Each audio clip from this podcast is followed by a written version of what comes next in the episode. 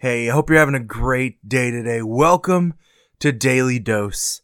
Hope you join us today as we dive into scripture and we take a look at what God's word has to say for us today.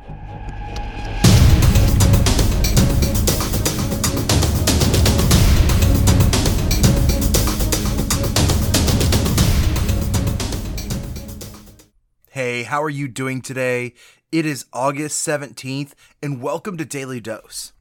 Today, what we're going to talk about is just a, a way of worship and a moment of falling at the at the Savior's feet. Um, just a great picture of what happens uh, in our worship. If you have your Bibles, open with me to Mark chapter 7.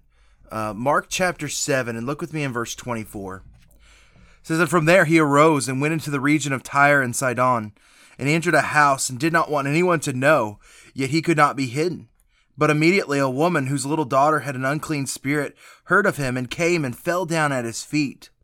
Now the woman was a Gentile, uh, a uh, Syrotian uh, by birth, and she begged him to cast the demon out of her daughter. And he said to her, Let the children be fed first, for it is not right to take the children's bread and throw it to the dogs. But she answered him, Yes, Lord, yet even the dogs under the table eat the children's crumbs. And he said to her, For this statement you may go away. The demon has left your daughter, and she has went home and found uh, she went home and found the child laying in bed with the demon gone.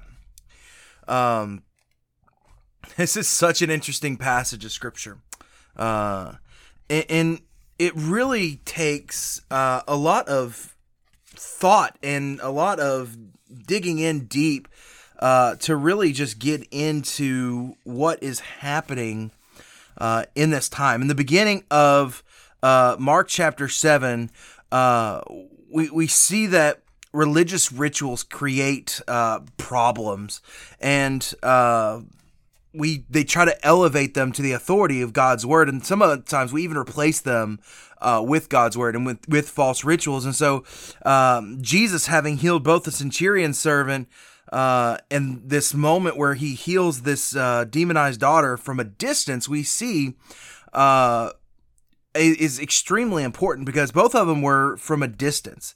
Uh, both of them were from a distance. Both of them were Gentiles uh, and, and Gentiles at a distance. But Jesus doesn't uh, Jesus doesn't act at a distance, uh, or isn't isn't phased by a distance, I should say. And so when we come and we fall down at the feet of Jesus, um, that that distance is taken away from us.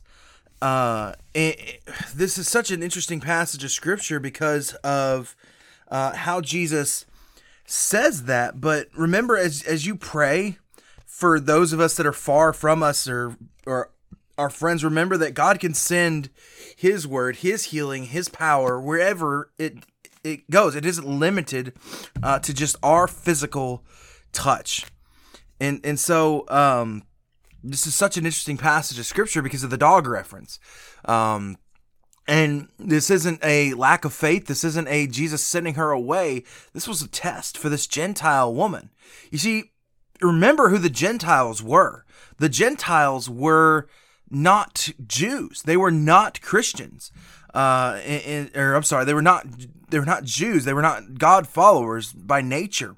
Um, and, and so, as we look at this woman, we see uh, that she's faced in.